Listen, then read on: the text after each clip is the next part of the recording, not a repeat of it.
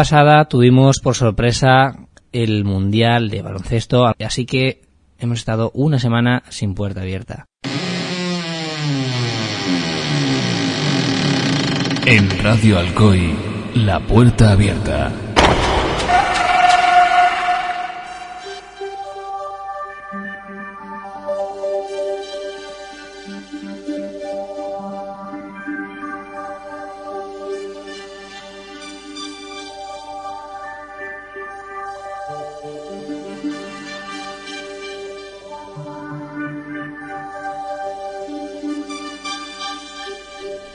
El interés de la humanidad por lo desconocido sigue siendo ilimitado, inmenso y tan oscuro como lo es el universo.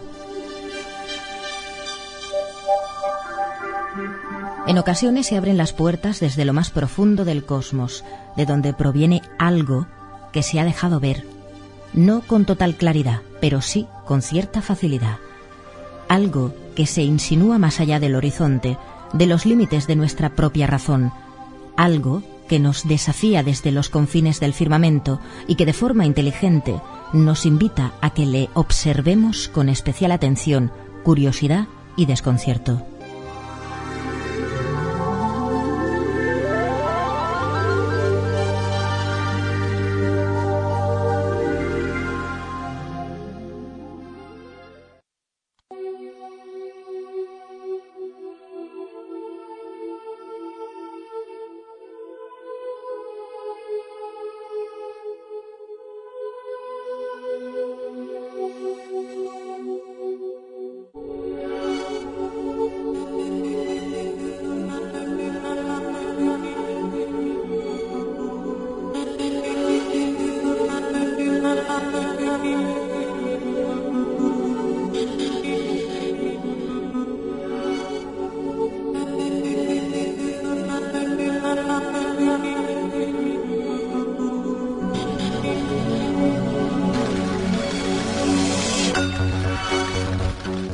Buenas tardes a todos, eh, una vez más aquí en la puerta abierta.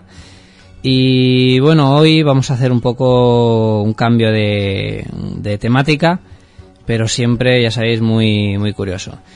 Yo quería antes de empezar eh, agradeceros a todos los que nos seguís, los que nos vais siguiendo en este programa, en nuestro quinto programa, y sobre todo, pues bueno, hemos, ya hemos dicho en alguna ocasión que desde aquí, desde Alcoy, vía radio, sois muchos los que nos seguís, pero aparte de esto, ya sabéis que en internet, en la web de www.radioalcoy.com, tenéis los programas durante toda la semana y los podéis descargar y escuchar cuando, cuando queráis.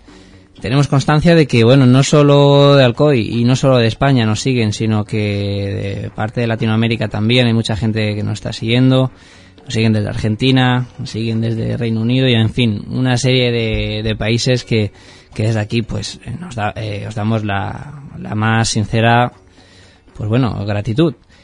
Y sin más, vamos a hablar hoy de ufología, ese tema que durante tanto tiempo ha causado pues una cantidad de seguidores increíble y que hoy por hoy pues sigue siendo un enigma, un enigma para muchos y no tanto para otros. Así que esto llevará la mayor parte del programa y bueno, que esperamos que sea de vuestro agrado.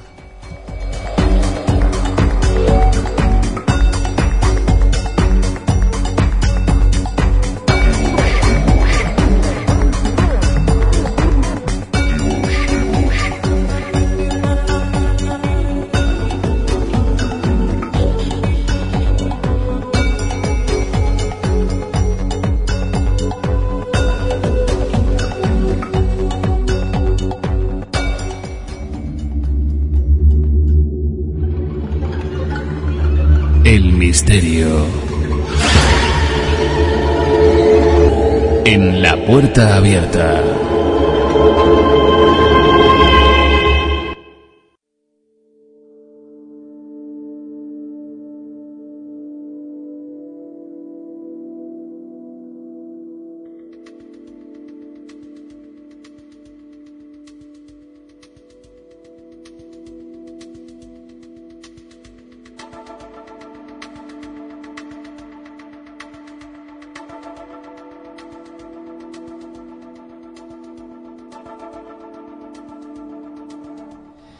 Y bueno, decía eh, programa número quinto, y es que aún no se lo hacen cortos, pero eh, la verdad es que vamos por el programa número seis.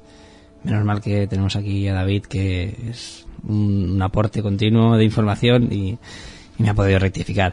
Pero bueno, eh, hoy, como hemos dicho, hablábamos de esos misterios en el aire principalmente, aunque también sabemos que los ovnis están también bajo del agua, también se ha sabido. Y bueno, con nosotros hoy tenemos un, gran invitado, un invitado de, honor, no podía faltar, hablando de temas de, misterio y sobre todo de, ovnis. Él, pues bueno, vamos a hacer, yo creo que antes de comentarlo, antes de decir quién es, voy a hacer un poco, pues, comentar su, su currículum mejor. A ver si, si alguien, pues, está puesto en la materia, yo creo que lo, lo debe de saber. Bueno, él es el creador y fundador de Voces del Silencio, es una página web, www.vocesdelsilencio.com. Y bueno, eh, una web que lleva bastante tiempo, dedicada también sobre todo a psicofonías y demás. También eh, codirector del programa de radio Límites de la Realidad en Radio Voz Málaga. Eh, ha colaborado también en la revista Año Cero con diversos artículos y últimamente, pues eh, también ha colaborado en, el, programa de televisión Callejero, del programa 4. Y eh, como última aparición lo hemos podido ver en el programa de Cuarto Milenio con Iker Jiménez. Pero bueno, con todo esto, si no sabéis quién es, os digo que él es eh, Juanfra Romero. Buenas tardes. Buenas tardes. Y bueno, también nos acompaña, como ya decía aquí a mi izquierda, eh, David Ruiz. ¿Qué tal? Hola, buenas tardes, un saludo. Pues bueno, de, eso vamos a, tratar. Yo tengo que decir personalmente que, pues mira, eh, creo que tengo que ser un poco humilde en, esto y decir que, no me considero ni mucho menos un experto en el tema Omni. Siempre me ha gustado, ¿no? Pero bueno, así que hoy me habéis, me habéis cogido un poco, me tenéis aquí un poco como en, el aire, ¿no? Y a, a a ver de lo, de lo que, de lo que pueda ocurrir. Bueno, pues no sé, eh, eh, David, tú querías comentar un poco, hacer la, la historia de, de lo que ha sucedido. Sí, vamos a hacer un repaso en el tiempo. eh, vámonos volátiles como estos objetos voladores no identificados. Y podemos decir, podemos decir que el fenómeno ovni, eh, lo que se conoce como fenómeno ovni a partir del siglo XX, comienza en el 1866 en el estado de Nuevo Chile, eh, un fenómeno que sucedió en, en Chile y que ha sido documentado en diferentes medios de comunicación. Eh, ya en el periódico El Constituyente de aquella comarca eh, se refería a un ovni como un objeto volátil, un objeto que posteriormente pasó a ser numerosas luces, numerosos bólidos incandescentes que se divisaron a, a lo largo y ancho de todo el firmamento. Como bien he dicho, este fenómeno se constató en los medios de comunicación y los, eh, digamos, los estudiantes, eh, los estudiosos de este fenómeno, del fenómeno ovni, lo pueden catalogar como la primera oleada ovni eh, registrada y documentada en nuestra historia. de, de, la historia, ¿no? Efectivamente. Y bueno, sucesivamente luego después que podíamos hacer un repaso histórico Bien, eh, seguidamente tenemos eh, nuevos casos, concretamente aquí uno en España, también acerca del siglo XIX, pero eh, con fuentes dudosas y bueno, que un tema que no quedó finalmente muy claro. Claro, lo, que, pasaría, me imagino también, es que eh, en aquel tiempo también era más difícil de, de corroborar o de saber lo que podía ser, si era un fenómeno a lo mejor Tal vez no, no, disponíamos de la suficiente... Exacto, que hoy en día pues, pues ya podemos comprobar, hay también los, los radares y demás, pues se puede corroborar que sea una asistencia de un objeto extraño o no identificado Efectivamente, sí, eso es. Pero bien, eh, lo que sí que podemos constatar, y de esto nos, no, nos va a hablar Juanfra, eh, aprovechando que lo tenemos aquí, es de un caso, un caso que se nos dio en el 1947, ya en pleno eh, siglo XX, donde parece ser hubo un accidente aéreo, ¿no? Se estrellaron una, una serie de militares dentro de un avión. ¿Y por qué fue? ¿Qué sucedió? ¿Qué nos cuenta esta historia, Juanfra? Bueno, en este momento de 1947 es cuando se puede, se puede considerar que es cuando empieza la ufología moderna.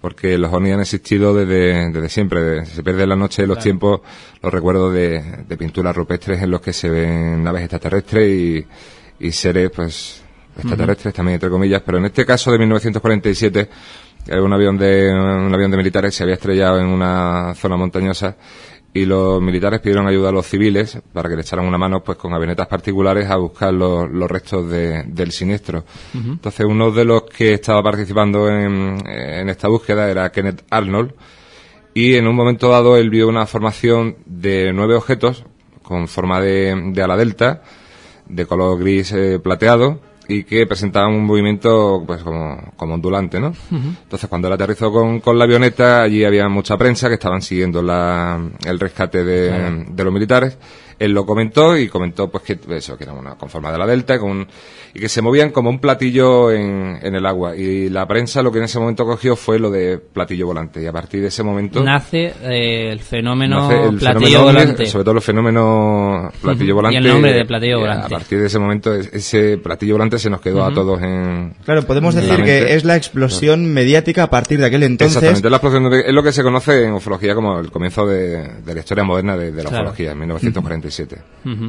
Claro, y a partir de aquí, y semanas después, no mucho tiempo atrás, tenemos el, eh, yo diría, polémico caso Roswell. El incidente de Roswell. Esto se produce tres semanas después justamente de, del caso de Kenneth Arnold. Y es muy curioso porque en principio el, el ejército saca un comunicado de prensa que se, uh -huh. se publica en distintos medios, de los cuales existen hoy en día todavía pruebas, y eh, lo que el ejército viene a decir es que allí se ha estrellado un, un aparato que se desconoce claro. lo, lo, que es, ¿no? Uh -huh. eh, justo al día siguiente el ejército saca otro comunicado en el que desmiente el, el del día anterior y ya desde el gobierno pues todo lo que es el, el tema OVNI se, se, cataloga como, como secreto. Yo tengo entendido que eh, durante el día del, del, accidente, o no sé, lo que la información que tenía yo era que además era un día como un lluvioso, que había bastante inclemencia en el tiempo y que podría dar lugar a, a, que sucediera el fenómeno de que se estrellara este supuesto sí, pues, es muy probable. aparato. De, de hecho, allí eh, está constatado que algo uh -huh. se estrelló. Claro. Eh, realmente nosotros Además no... no... cayó dentro del terreno de, de, de, la base, sino en un terreno adyacente a la base. No, no, no, no cayó en un terreno porque allí no existía uh -huh. ninguna base todavía. Esto es un, ah, bueno, claro, una, claro. una, zona desértica de, de Nuevo México uh -huh. donde se estrella este, esta aeronave, digamos, porque no, no sabemos lo que era, pero no sabemos si se trata de un prototipo uh -huh. militar que se estaba probando o si realmente se trata de un Sí, eso son diversas hipótesis que siempre lo, se han barajado. Exactamente. ¿no? Que lo que sí está algo... claro es que a partir de aquel día el gobierno de Estados Unidos decreta un secreto total y absoluto en lo que tiene que ver sobre el tema OVNI y se crea la famosa base del Área 51. Claro. Que oficialmente no está allí, pero no, no, si claro. tú te acercas con el coche si llegas a unos 30 kilómetros del perímetro sin que haya alambrada y sin que tú veas ningún tipo de no, cámara, te, te, te, coge, te llega no. una patrulla una patrulla de la o sea, policía militar y por la te carretera de Rumbley, creo que es, o se llama algo así, uh -huh. una carretera además para asfaltar y que uno de los puntos donde se, se podía ver la base es de una montaña que hay cerca, cercana, como un montículo, porque aquí es todo una planicie y según había escuchado yo, tenían pensado también eh, el ejército coger eh, esta, esta montaña de la cual se tenía visión, ¿no? Sí, sí, y sí bueno, que es verdad, no, lo que me llamó la, la curiosidad es esto que, que si te, te acercas a, a, la base, que sin, sin que haya pues ni, ni, ni verja ni nada, al momento tienes Hay, allí... Existen unos carteles, uh -huh. en inglés y en castellano, para que donde pone prohibido el paso, pero no hay ningún claro. tipo de valla ni tú consigues observar ningún tipo uh -huh. de cámara ni nada. Pero el caso es que si te acercas a 30 kilómetros, te detienen. Claro, porque además sí, tengo claro. entendido que hay sensores de movimiento, visión infrarroja, o sea, una serie de tecnología. Sí, el perímetro está reforzado muy de una manera muy, muy, muy, grande. Y esto es algo que, eh, lógicamente, no es muy normal, no es muy habitual, ¿no? Hombre, en lo una, que no es habitual, porque, no, es que oficialmente esa base no, no existe. Sí, sí, claro, no está en ningún mapa. No está en ningún mapa, el ejército uh -huh. dice que no existe, pero incluso en el programa Google Earth, que puede ver las fotos de satélite, sí. si buscas la zona de, de Estará 51, restringida, ¿no? ¿no? No, se ve. no se Empieza a haber desierto hasta que llega un momento que se ve negro. Esa parte ya, ya, ya. No, no, se puede. Sí, casualmente no se puede esa parte no, no Entonces, está para ser una cosa que, que, no existe es bastante bastante curioso. Ya, ya. Bueno, menos. incluso tenemos tenemos un informe redactado eh, de la un- antigua Unión Soviética, la URSS, eh, donde se estaban creando, digamos, unos eh, experimentos en la época del 1947-1950, donde se crearon unos aparatitos eh, que detectaban radiación atómica. Unos aparatitos que especie de satélites, por entenderlo, que enviaban al, al firmamento y los llevaban, pues, eh, como espionaje eh, al área de la zona de Nuevo México.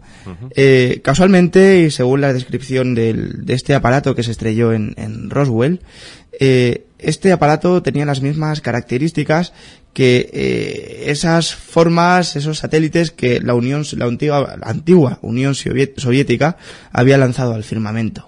Eh, ¿Qué podríamos decir al respecto, Juanfra? Bueno, eh, si te refieres al satélite Sputnik, que fue de los primeros, aquí hay una diferencia de años, porque hasta a principios de los 60 no, no se lanzan los, primeros satélites, final de 1950, los, los 60. Yo me estoy, me estoy refiriendo concretamente a una serie de, digamos, los, eh, digamos, los sensores que, a modo de espionaje, detectaban, digamos, las, las zonas, las franjas atómicas de, de la zona estadounidense, concre- concretamente la zona de Nuevo México, pues hacer sus asuntos. Estábamos en la época de, de la Guerra Bueno, Mundial. El, espionaje ha durado bastante, ha habido 40 años de, de Guerra Fría y evidentemente Bien, pero que curiosamente tanto aquellos, los soviéticos como los americanos se espiaban. aquellos objetos eh, tenían una formación determinada y curiosamente el, Sí, el objeto que lo- cayó en el suelo Lo que quiere decir es que podría ser algo, Podría ser algo parecido que según la descripción, Un claro. aparato, un, pro- un proyecto, a lo mejor lo que ocurrió en Área 51, de, de un Sí, tipo de mm, proyecto de Podría este- ser, evidentemente de nosotros estamos aquí haciendo hip- hipótesis. Ya. Lo que sí está muy claro es que a raíz de ese momento es cuando se produce el, el despegue tecnológico Claro. de, de la última mitad del, del siglo XX. Claro, eso, yo es que quería entrar un poco más en detalle porque lo que está diciendo Juanfra es muy interesante, ¿no? Porque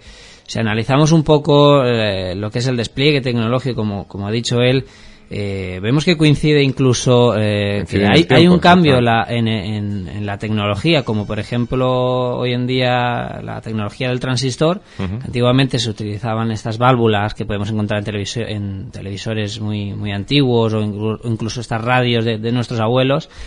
Y, y la verdad es que eh, hay un salto muy grande que esto pues eh, para muchos puede tener mucho que ver o para otros a lo mejor no, pero sí que es verdad que pasamos de las válvulas de vacío a la tecnología del silicio, a la tecnología de los de los tran- de los transistores, ¿no? Y la verdad es que es, es curioso, ¿no? Y para muchos seguidores yo creo que lo pueden eh, enlazar bastante bien. Además, tengo constancia de, de, bueno, de gente que llegó a, a- a ver aquel platillo, porque ¿quiénes son los que llegan primero a, al área 50, bueno, a la, a la futura área 51 donde cayó? Los primeros que llegan por allí pues son los, los vecinos de, de aquella zona. Claro, o sea, estamos hablando que no llegaron los militares, sino No, que fueron civiles los, que llegaron a, Estos típicos lugar. pueblos pequeños que todos vemos en las películas, que es una carretera que tiene casa a los lados, que eso Sí. es lo que es el pueblo. tiene, tiene un bar, tiene una barbería Claro. y poco más. Esta- estas personas fueron los primeros que, que se acercaron allí. Lo que pasa que rápidamente llegaron los, los militares. Claro. Lo que pasa es que se, se hizo público porque como era la primera vez que, que ocurría, pues la, el jefe de prensa de- del ejército pues hizo una nota para repartir a todos los medios contando Claro. el, el incidente. Que al día siguiente este mismo señor se tuvo que desmentir a, a sí mismo, diciendo Ya. que no, que allí no se había O sea, nada. Que dijo al día siguiente que no había donde pasado dije nada. digo, digo Diego. ya, ya, ya. Lo que está claro que independientemente de que el fenómeno sea un fraude, o por- probablemente lo sea por lo, por lo polémico y por ya la especulación eh, que se ha generado en torno a estos años, es que este fenómeno ha causado grandes estragos a nivel sociológico y eso, que ha supuesto una, una evolución al menos en nuestro... Sí, pero tienes que darte, darte cuenta también un poco, eh, David, por lo que, decíamos también de la, por lo menos lo que yo leí además hace muchos años, eh, yo recuerdo, ¿no? De que, bueno, la, lo- por lo menos los testimonios que, que pude leer en- hace mucho tiempo, como digo, es que llegan allí, eh, vieron que habían unos cuerpos dentro, incluso eh, no, no los que luego se han dicho, sino que habían más. Incluso creo, tengo entendido que había un cuerpo que todavía estaba con vida. Una de estas criaturas que se hallaba dentro se hallaba todavía con vida. Y una cosa que me llamó la atención ya en aquel entonces, que hoy en día eh, yo creo que es algo que, que para nada es extraño, es que dicen que esa nave que estaba pues eh, algo est- estropeada, ¿no? Bueno, algo no, estaría, sí. pues estaría rota, ¿no? Por, por varios trozos. Y, y una de las cosas que me llamó la atención es que eh, uno de los que allí llega dice que esta, eh, esta nave, esta aeronave, presentaba un cableado del cual emanaba luz. Y era lo que hoy en día podemos eh, pues eh, conocemos como la fibra óptica. Fibra de vidrio, de vidrio. Exacto, exacto, la fibra, la fibra de cristal, ¿no? La fibra óptica. Entonces en aquel entonces, en aquel entonces eh, te hablan de cables que emanan luz y, y no, claro, nadie lo, lo asimila, ¿no? Pero hoy en día sí que podemos saber que existe la fibra óptica y que es una, la tecnología, digamos, más puntera que hay hoy en día. Entonces unimos eso, el salto de, de, la- de las válvulas de vacío, con todo esto nos damos cuenta de que a lo mejor algo podía tener eh, de, de- de verdad, ¿no? Porque, porque, claro, ¿quién sabe inventar esto de la fibra óptica en, Claro, en en cualquier aquel caso, año, ¿no? Haciendo, ¿Qué- qué- haciendo hipótesis, la- las cifras cuadran, porque aquí no, estamos en el año 1947. Ujú. en, en ese año todavía es imposible ir desde Europa hacia América en avión. Hay que ir en barco. No hay aviones que, que sean capaces de Sí. aguantar todo el, el viaje entero, que hoy, como sabes, se hace en, Sí, claro. en- en pocas horas, ¿no?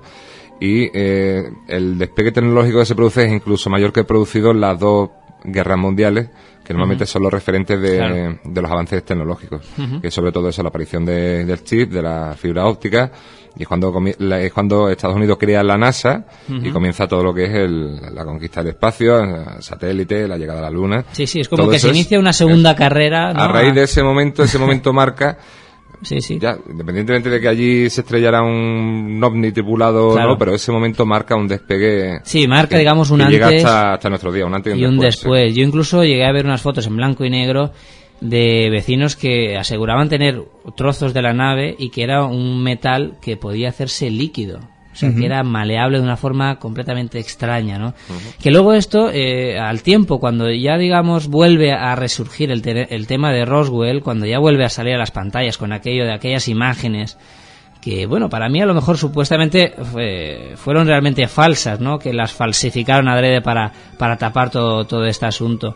Y no se, hablan, no se ha hablado nunca de, de estos testimonios, de esta gente que, que cogió trozos de la nave, de, de trozos de, de allí dentro, ¿no?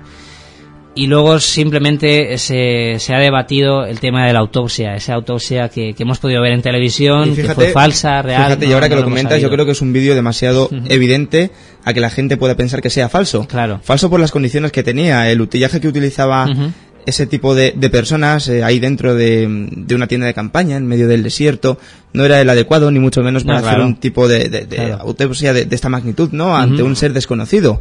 Eh, los atuendos no eran los apropiados. Ante un ser desconocido, Ya. como me comentaba Juan Fra fuera de micro, eh, deberían estar completamente No, claro, herméticos claro, ante la un- posibilidad de, un de nivel cualquier virus. asepsia enorme. ¿no? Efectivamente. Entonces, Juanfra, ¿qué puede pasar con este vídeo? ¿Piensas tú que quizá Bueno, fuera es- una falsificación de- Una- del real? Una maniobra de distracción por parte de- del gobierno interesado, en este caso el, el de Estados Unidos. Eh, ten en cuenta que quien tiene la información es el que manda. Entonces, si la gente pide eso, pues montas un vídeo. Luego dices que es falso y ya el tema, pues. Claro, se ya olvida. se queda un poco Eso yo... Pasa con muchas de las cosas que se investigan, no tanto, o sea, no solo con los ovnis, sino con casas Sí. encantadas. Sí, tal. haría un poco referencia a Siempre Linares, ¿no? hay- Palacio Linares, por ejemplo, que se hizo aquella Por ejemplo, de- incluso Verme de la Moraleda, de- cada X tiempo sale alguien, dice que tiene las pruebas de que las caras que hay son falsas y el tema se olvida durante una, una serie Sí, de, de años. un tiempo hasta que, Hasta que luego, luego vuelve a- a resurgir. pasar algo. Y bueno, un poco también para ir eh, eh, cerrando un poco el tema de, de- de Roswell, yo quería, eh, si nos podías decir tú, eh, cómo sale ese vídeo o la, y lo- o la historia original de cómo está ese vídeo que no sé si bueno eh, bueno yo por lo menos tengo constancia de que de que era alguien que Yo diría que es falso, pero creo que creo que a través de una página web se, Bueno, yo se tenía, pudo yo tenía distribuir. constancia de que era un, un trabajador, una persona que, vamos, según lo, lo primero que leí yo era de alguien que estaba en la NASA y que poco a poco fue eh, sacando pedazos de esa grabación que allí se, se mantenía archivada. Bueno, esto, Entonces, lle- esto lleva una, una historia detrás, claro, un pequeño montaje que te cuenta eso, que un trabajador de la NASA ha ido sacando Claro, pero trocito a como- trocito el vídeo, pero cuento, ¿no? eh, sí, yo te puedo asegurar que es imposible sacar nada de, de la NASA. Claro. El nivel de, de detección que tiene la NASA, tanto para entrar como para salir, son Es unos difícil. niveles espectaculares y es imposible pasar absolutamente nada. Claro. Desde luego, y a pesar de este, llamémosle, eh, fraude para encubrir eh, lo que esté detrás de- del original fenómeno, del fenómeno que puede ser incluso real, eh, nos abre la puerta para seguir indagando y para seguir profundizando en este apasionante tema. Yo para finalizar quería preguntarte, eh, Juanfra, tú que pues eres un, un experto en el tema de la ufología, ¿Cómo, de qué manera? Porque claro, es muy difícil, como dice David, de, investigar este tema, por ejemplo, el tema de, del Área 51, el tema de Roswell, ¿cómo, cómo un investigador llega a meterse en, en algo que incluso es eh, militar? ¿Cómo, ¿Cómo llega uno a, a poder son sacar información de, de aquí? Bueno, esto básicamente es- tienes que leer mucho, tienes que leer todas las opiniones, las que están a favor, las que están en contra, y básicamente tienes que ir contrastando, contrastando datos. Entonces te das cuenta de que eh, diversos testigos en distintas épocas y tal, pues te vienen contando lo, lo mismo. Incluso yo conozco personalmente gente que ha estado allí en el, en el 51, cerca, relativamente O sea, cerca. gente personal, Sí, sí, personalmente personas que yo conocida, conozco que gente- han estado allí y que le ha llegado un jeep con la policía militar y, Y le han lo- dicho que... le han dado dos opciones, o te puedes ir o te podemos detener. Entonces, Ya, ya. evidentemente, pues... Yo tengo entendido que si te detienen, te tienen allí interrogándote a lo mejor cuestión de varios mejor- días. Bueno, si lo te- si lo te mínimo que te pueda pasar es es- que salgas herido. claro. Como son militares, no pues sé. realmente no sabemos lo que te pueden hacer. Igual te mandan allí a Guantánamo con, con los presos Ya, de Al Qaeda claro. y tal. Madre Entonces, ante esta disyuntiva, mejor dar media vuelta y dejar el tema allí. Vaya, vaya, pues bueno, ya veis que todavía sigue levantando curiosidad lo que es el tema de, del Área 51. Si quieres conocer la otra cara de la realidad, entra. La puerta abierta. Y misterio cara a cara.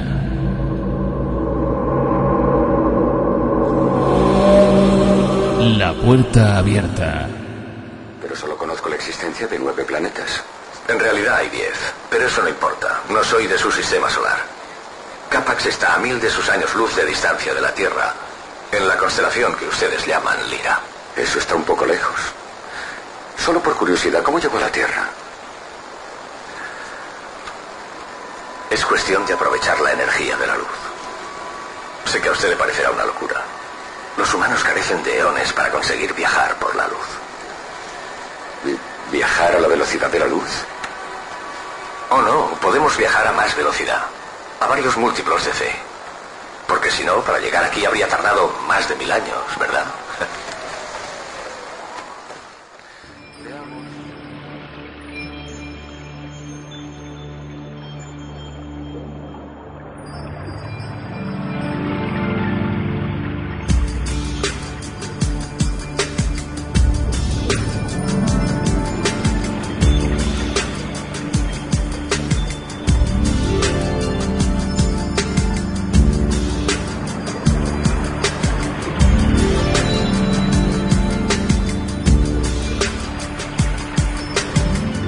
Y como decía aquí Kevin Space en la película Capax, interpretando el papel de Prot, pues él afirma que se puede viajar por las constelaciones, que se puede viajar por todo el espacio. ¿Qué, qué se puede decir de esto? ¿Qué se puede decir, Juanfra, de esto? Que nosotros no sabemos viajar, como viaja el protagonista Tan de- rápido, de, ¿no? la película. Nosotros no, pero es probable que, que haya quien, quien sí pueda hacerlo, porque la, la ciencia, por ejemplo, no te niega la, la existencia de vida extraterrestre. Si Claro. se dan una serie de condiciones, pues como las que tenemos aquí, a una distancia de una unidad astronómica del Sol, un, un planeta como el nuestro, con agua y tal, la ciencia pues te dice que sí, que puede Claro, lo que, que lo que sí que dice la ciencia normalmente es que dice que hay vida extraterrestre, pero se refieren a vida microscópica. Sí, bueno, bueno Esto muchas veces para no cogerse los dedos, pero, ¿no? Pero incluso una vida como la que nosotros tenemos, si se reproducen unas condiciones como las que Claro, tenemos, la, ciencia no te dice que no es, sea imposible. que es posible que, se, que fuera muy probable, de hecho, ¿no? Que se calcula que el 2% de las estrellas pues son un sol del tamaño de- del nuestro y tienen un planeta parecido al nuestro a, una, a una unidad astronómica que son 150 millones de, de kilómetros. Lo que la ciencia te dice en este caso es que la distancia es tan grande que, Claro. que sería imposible entrar en contacto uno- unos con otros. Al menos de momento. Al menos de momento y de nuestra parte, Claro. porque yo cuando, cuando hablo de este tema, que hace poco lo hablaba con, con una periodista, y, y yo le pregunté, bueno, ¿tú eres capaz de correr la maratón? Y Entonces, claro, evidentemente me, me dijo que no, Claro. yo tampoco soy capaz de correr la Claro. maratón, pero todos sabemos que hay maratón y que la maratón Claro, se corre. buen el, domingo corrieron una maratón en los campeonatos de, de Europa, entonces, si evidentemente hay gente que puede, pero tú no puedes hacerlo, pues Sí, sí. esto es lo mismo. Nosotros ahora mismo... Pero se debería, quieres decir, a medios tecnológicos o medios físicos de que una persona quizá no esté preparada No, que- físicamente. No, no, me refiero a, la- a que nosotros, por ejemplo, sí, tenemos muchos satélites en órbita y eh, se ha llegado a la Luna. Hay gente que dice que no, pero en fin, bueno, sí, digamos eso que se- ha eso llegado. sería un tema también a, a y, debatir. pero bueno, los satélites están ahí en órbita Claro. y son buenos para la comunicación y tal. Pero para que lo vean, nosotros como somos como peces dentro de una pecera que damos pequeños saltitos Sí, fuera sí, de, sí, claro. de la pecera. Lo cual no quiere decir que a una distancia X pues haya una, una civilización que ya haya pasado por esta, por esta parte y controle la tecnología y pues ya se puedan desplazar desde allí hasta aquí. Pues ya sea a través de máquinas que van a más rápido que la velocidad Claro. de la luz, o agujeros de, de gusano, o cualquier tipo de. Porque también, según parece, lo que eh, está fallando actualmente, digamos, es un poco eh, eh, la- el tipo de energía que utilizamos para nuestras eh, aeronaves, por así decirlo, ¿no? Eh, porque utilizamos eh, eh, energía de combustión, energía calórica todavía, y una de las teorías, según parece, es que estas otras naves, por lo menos, no utilizan, sino se, se basan en la, en la tecnología geomagnética o con cuerpos magnéticos que lo que hacen es que se desplacen por las órbitas a velocidades pues impresionantes o incluso poder atravesar agujeros negros que sería también una de las Una especie de agujero gusano. Son Claro. cosas que todavía nosotros desconocemos. Sí, son todo hipótesis. Son todo hipótesis que nosotros, evidentemente, hoy por hoy no, no podemos hacerlo. Pero vamos, también en, en el año 60 era impensable que hubiera una red de satélites para las comunicaciones claro. como la que existe ahora. Pero lo que está claro también, yo creo decir, es que eh, nunca se ha visto ningún ovni que, que, que- que digamos que desprenda fuego como puede hacer una nave, un reactor, ¿no? En, en nunca. los, en los casos que ha habido un aterrizaje de ovni, pues no es como cuando aterriza un un helicóptero, por ejemplo, Claro. que mueve las aspas, mueve todo el suelo, sí, o tiene que un aterriza mecanismo. un, avión a reacción que tiene unos motores, no, no, el, el ovni aterriza, quedan las marcas normalmente de, de donde se ha apoyado, sí quedan una- unas marcas profundas, pero, pero ya está, no hay hierbas quemadas ni nada de esto, con lo cual podemos descartar que tenga un motor de, de combustión. de, de reacción. Incluso la mayoría de los eh, de los avistamientos se califican como que son ovnis que no producen ningún tipo de ruido. son Totalmente Claro, silenciosos. En silencioso. eso sí coinciden todos los testigos a lo largo de Sí, todo sí. el planeta. Claro. Que lo- el ovni, un ovni no, no produce ningún tipo de, de ruido. Entonces, ¿qué, qué podríamos decir o qué tipo de energía es hasta ahora, por todos los ufólogos, la, la- o la hipótesis de, de- de viajar o cómo viajan? Porque sería de otras constelaciones, de otras galaxias, seguramente. A la nuestra, ¿cómo puede...? O vamos, hoy por hoy no se sabe nada, ¿no? No, no se sabe. sí. Todavía Hombre, se sigue. incluso los científicos lo que te dicen es que a lo mejor es energía nuclear, pero no creo yo que tampoco sea Claro, energía claro. nuclear. Creo que será más, pues. Sigue siendo algo que se escapa de momento a lo que... por- de momento se escapa nuestra compre- comprensión, pero vamos, creo que los agujeros de, de gusano podría ser una, una teoría muy, muy convincente para este caso. Para este Pero- caso pero, de- como de- todo es una, es una teoría. Claro. Volviendo a esas máquinas, a esas, a esas naves que, que mucha gente, como, como bien decís, eh, ha podido ver.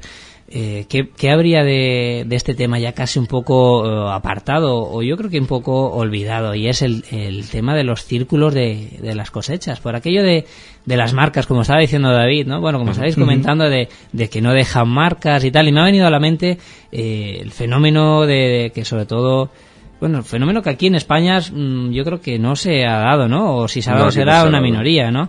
No. Pero hubo una temporada que era como un- eh, fue un boom, un boom muy grande y era el fenómeno de los círculos de la cosecha. Yo ¿Qué creo, pasa con esto? creo que a partir de este fenómeno Copérnico, eh, quien más o quien menos ya tiene una, una opinión conformada.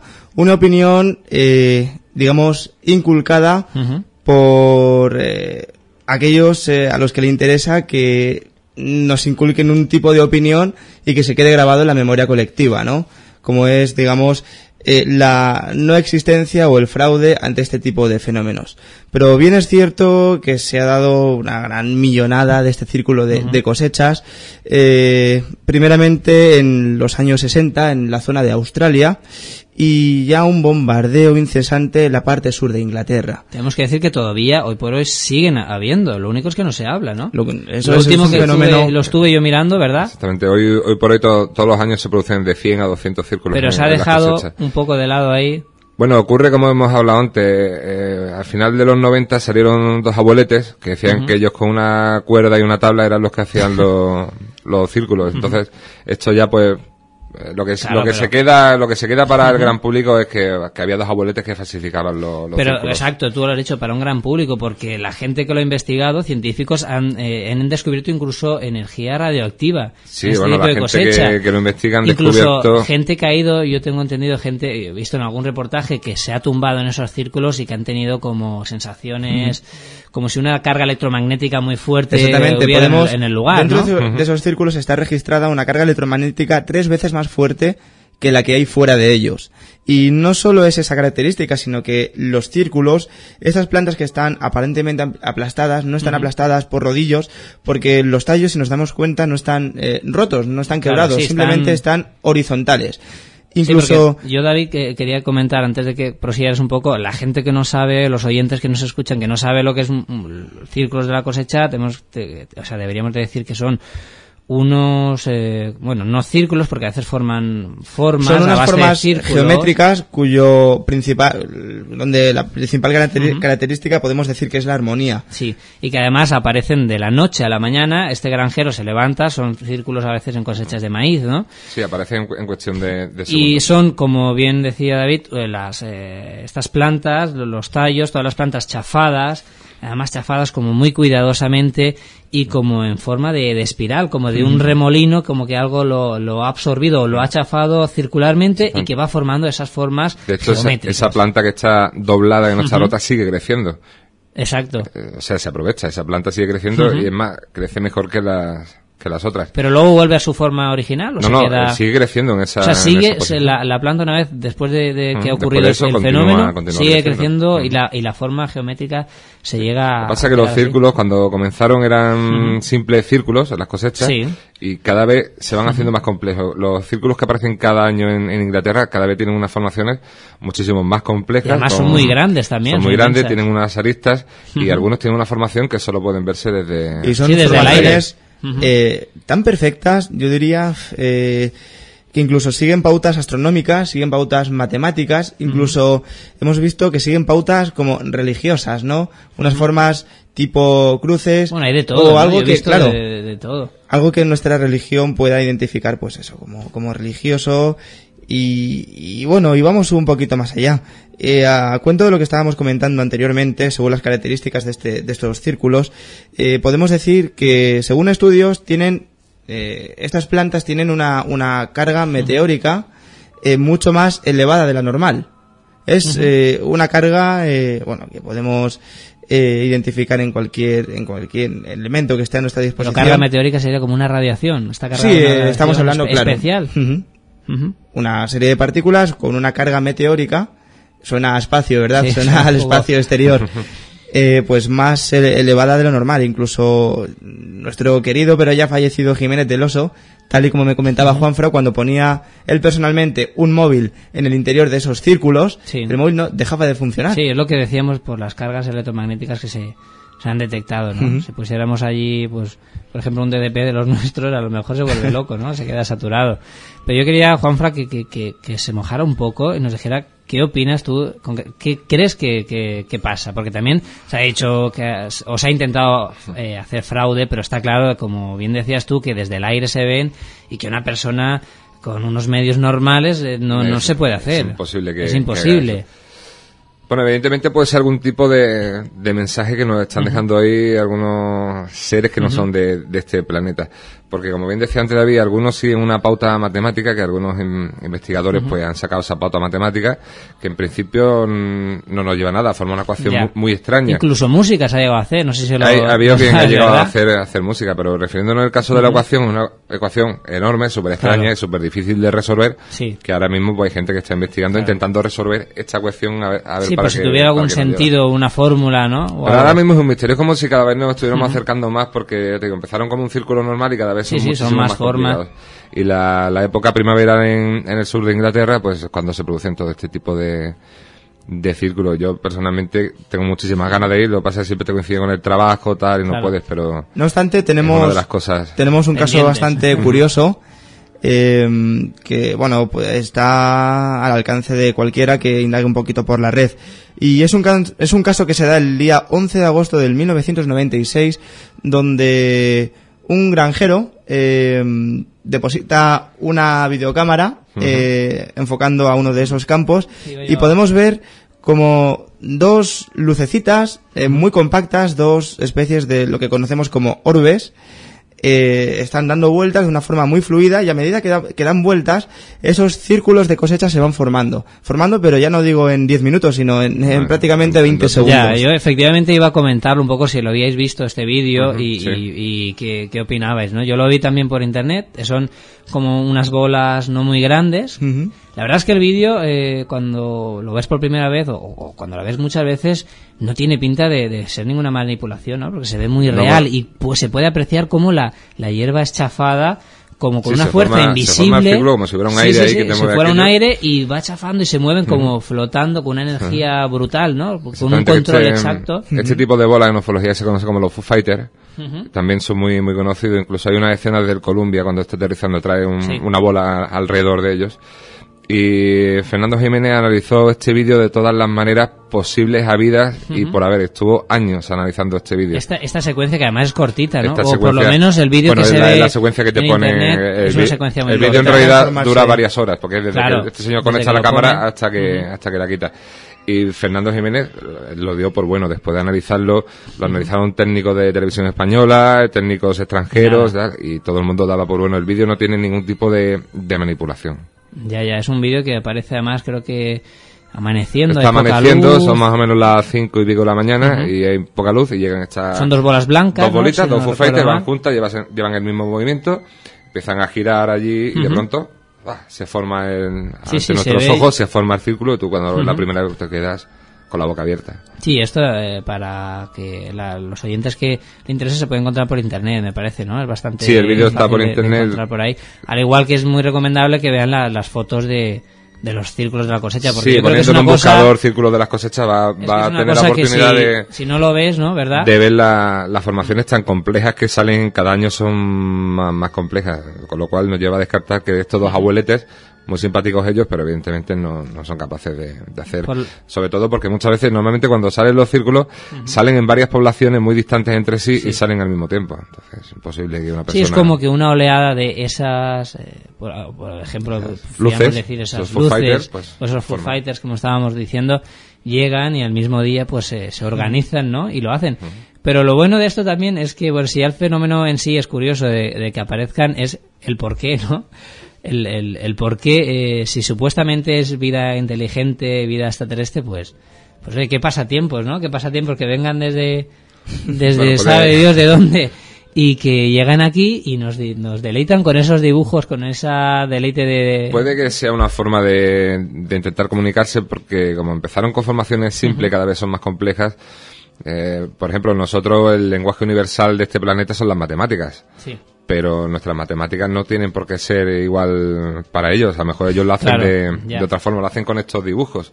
Que de hecho, como hemos comentado antes, de algunos dibujos se han sacado ecuaciones. Claro, pero es una cosa un poco chocante porque eh, Bueno, supuestamente pero está, no, eh, pero está supu- claro que eh, ya han conseguido llamar nuestra atención. Entonces, cada luego, primavera claro. hay muchísimos investigadores en el sur de Inglaterra que están pendientes a ver Y qué- no solo en el sur de Inglaterra, sino que se han detectado este tipo de pictogramas en 50 países diferentes. Empezando, como ya comentaba, en, en Australia, Australia. en el 60. Y no ha habido, porque claro, es un caso que se lleva estudiando mucho tiempo y no ha habido ningún caso de que alguien, por ejemplo, te imagínate que llegas ahí al campo, plantas tu tienda de campaña y te aparece encima el aparato El este. ¿no? Porque digo, me lo estoy imaginando, est- estamos allí a punto de investigar y te, te, te aplasta, ¿no? Porque te- no, sé, lo veo no que se ha dado el es un poco caso peligroso. ni, ni tampoco se ha dado ningún caso por aquí en España.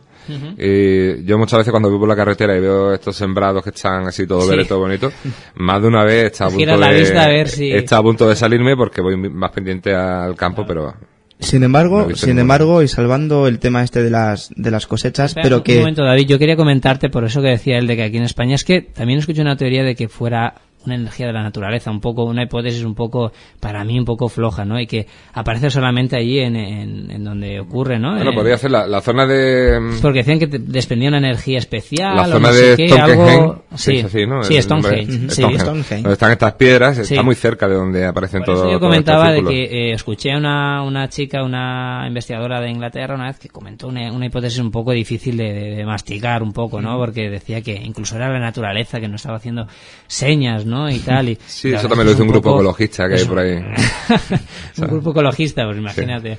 Que es un poco, no sé, es difícil. Y más, además, si tenemos lo de la constancia de estas de estas bolas. que Yo me inclinaría más por el lado ufológico de- del Yo- tema. Sí, yo también, aunque veo que, por otro lado, lo que quería comentar es que si son formas inteligentes y que, lógicamente, son inteligentes y llegan desde otro punto con una tecnología tan alta, pues oye, que yo que sé, que, que nos, se- nos quieran comunicar a base de matemáticas, pues si es una energía inteligente, yo qué sé, yo creo que deberían de ponerse más a, a nuestra altura, Bueno, ¿no? Pienso yo, es una, mm, una apreciación personal, ¿no? Esto hay que hacerlo despacito porque si nosotros no estamos preparados para, Claro. para asumir la, la existencia de vida Claro. extraterrestre.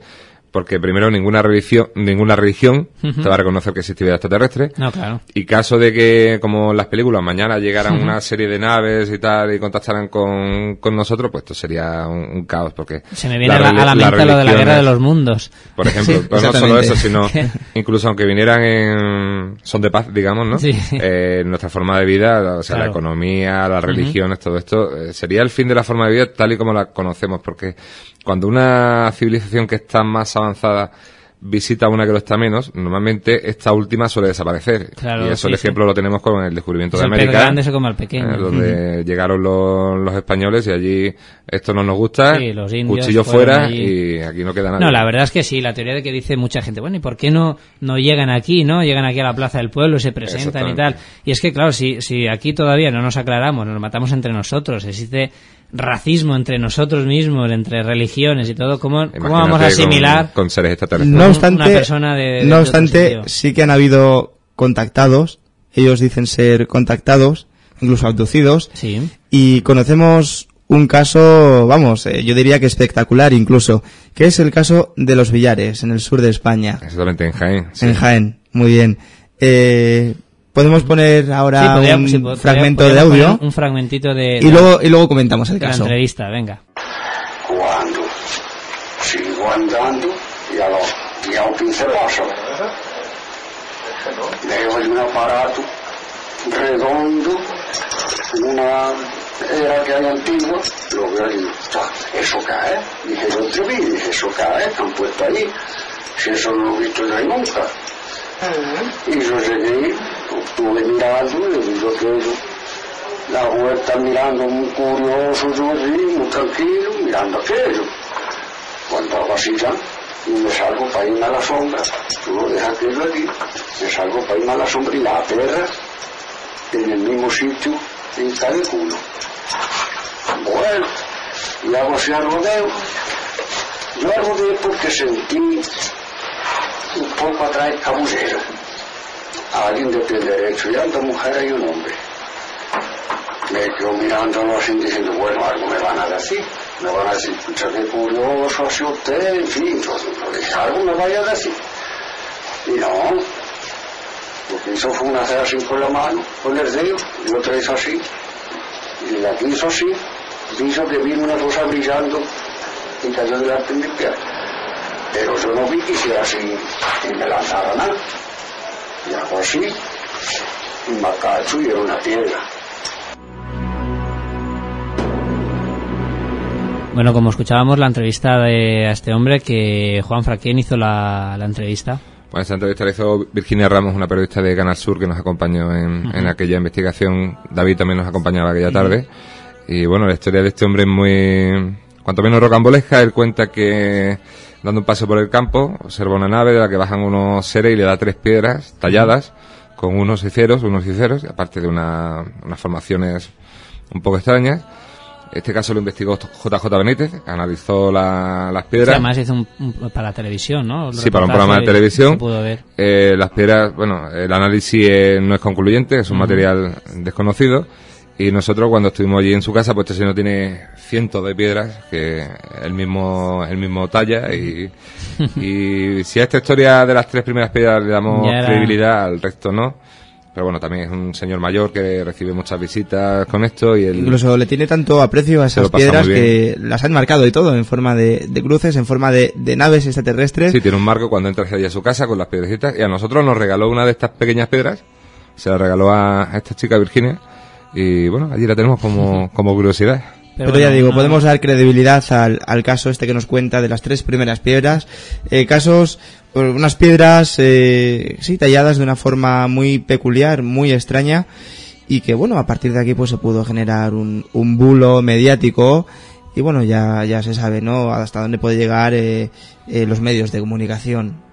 Y el querer salir en los medios de comunicación.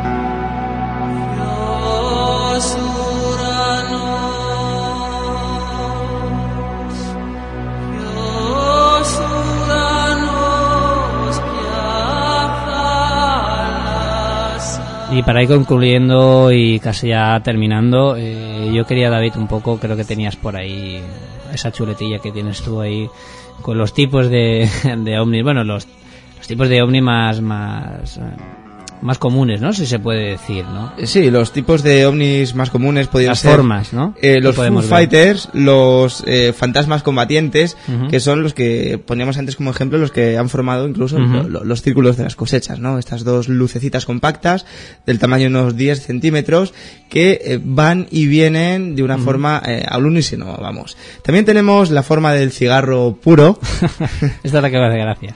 cigarro puro que aparece y desaparece en cuestión de, de centésimas de segundo. Ujú. Entonces algún vídeo documentado sí que tenemos sí por que la se ha visto que está y de golpe ¡pua! sale no aparece, como suelen ser ese tipo de, objetos. Tenemos eh, el objeto en forma de disco, el objeto en forma de, de esfera, que mm, generalmente eh, describen unos zigzagueos eh, constantes, van, vienen, Vienen. incluso se ocultan entre Sí, la nada. la, la característica, yo creo que se puede decir eso, que, que un ovni no sigue una trayectoria a lo mejor fija, sino que tiene movimientos muy rápidos, para adelante, para atrás, para los lados, ¿no? Que sería lo que no debemos confundir a lo mejor con globos sonda, con satélites que podemos ver eh, de noche, o incluso con, con, con a- incluso aviones, ¿no? Y ante cualquier duda sería conveniente pues ir al aeropuerto más cercano o a cualquier, a cualquier base mili- militar iba a decir, pero Hombre, pero como va a ser vayas, un poquito más difícil. como vayas con eso.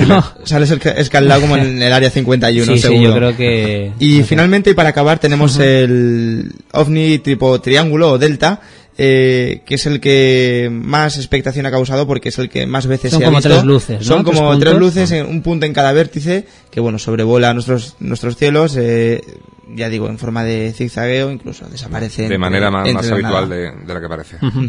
Pues bueno, eh, con esto yo creo que terminamos. Nos han quedado, como siempre, cosas en, en el tintero. Y Juan Frac, yo quería decirte, entonces, y para concluir, ¿existen los ovnis? Sí, ¿Crees que nos visitan? totalmente, creo que sí. Yo creo que con esto casi nos basta. Y os esperamos aquí la semana que viene con otro programa en La Puerta Abierta. Gracias a todos. Una mirada más allá. La puerta abierta.